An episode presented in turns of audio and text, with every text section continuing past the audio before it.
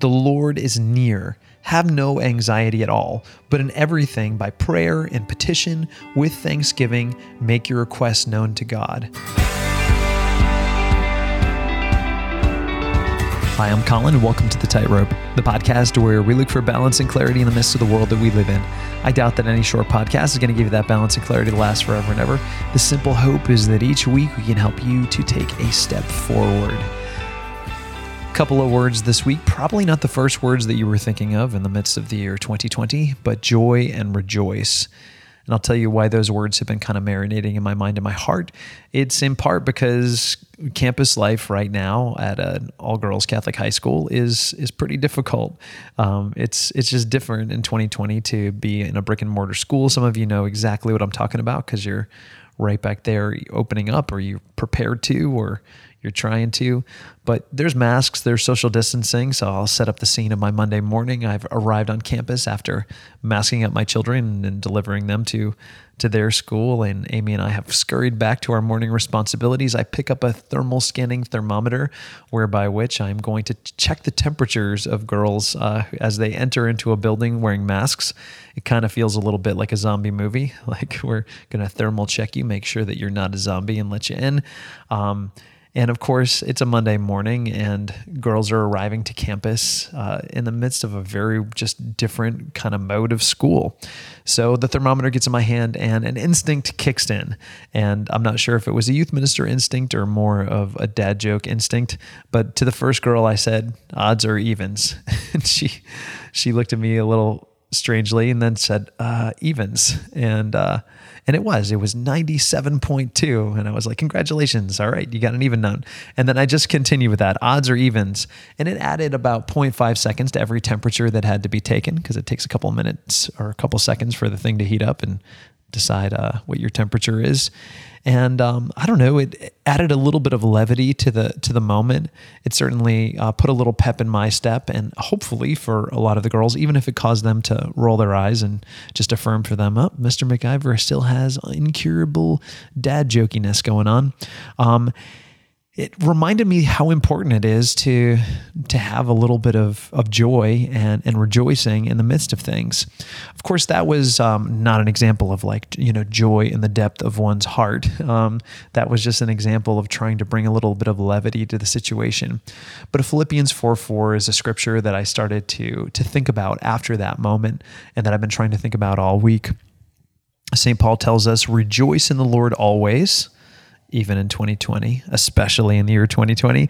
I say it again rejoice. Your kindness should be known to all. The Lord is near. Have no anxiety at all, but in everything, by prayer and petition, with thanksgiving, make your requests known to God. And then the peace of God that surpasses all understanding will guard your hearts and minds in Christ Jesus. I wanted to share that scripture with you because it was in interiorly, uh, perhaps by the Holy Spirit, shared with me. Uh, a reminder that it's really important for us to rejoice in all things and in all circumstances, to clear our minds and hearts of anxiety, and to know that the Lord is near in a couple of ways. I, I don't necessarily, I'm not saying like the world is going to end next Tuesday, um, although would we be surprised? Um, I don't know.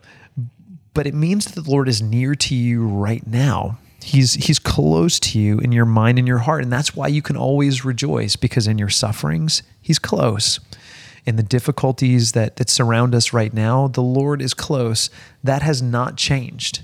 And as the exterior world is is perhaps strange to us, it's strange on, a campus where we've come back masked.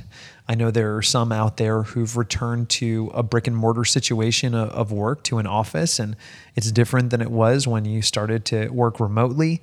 Um, for for many of us, all along, you've been wearing a mask and working. Um, for for some of us, we're we're getting fatigued of the perpetual Zoom meetings but we can still rejoice in the midst of this situation that we find ourselves in and know that the mind and heart of God were not taken by surprise by the things that have taken us by surprise. And the plan of salvation that was laid out for all of us from the dawn of, of history has not been thwarted by um, by this virus or by anything else that that's happening. Because, as Paul says in another letter in Romans chapter eight, what's going to separate us from the love of Christ, or death, or the sword, or or nakedness, or powers, or principalities? None of that. None of that. And I, I just needed to be reminded of it. And I figured there probably are some people out there who could use a little reminder. So whenever you listen to this podcast, rejoice it doesn't necessarily have to look like a plastic smile. And it, if there is pain in your heart, that rejoicing and that pain can coexist. Was pointing out to my confirmation candidates a couple of weeks ago how helpful for me the movie Inside Out was. If you've never seen Inside Out, kind of the point is when we come to maturity, we realize that the joy and sadness and joy and many other uh, of interior realities can, can coexist. And so, whatever joy looks like for you, rejoice, even if that that joy is in the midst of a, a little more of a um, a sober spirit. There's there's sober joy. Um, find it today. Ask the Holy Spirit to to give you joy in your circumstance, the kind of joy that results. And the next thing that Paul tells us in Philippians, your kindness should be known to all. Because when we have joy in our hearts, the way that we greet others is with kindness and understanding. And boy, do we need a whole lot of that in 2020. And we'll need it in 2021 and beyond until Jesus gets back, whenever that happens. So that's the thought for the week. Rejoice. Find a way to rejoice. Find a way to be kind to others. Um, because there's still a cause for rejoicing no matter what you've undergone. The Lord is near and uh, he's not going anywhere. For Ascension, I'm Colin MacIver reminding you to rejoice and take a step forward.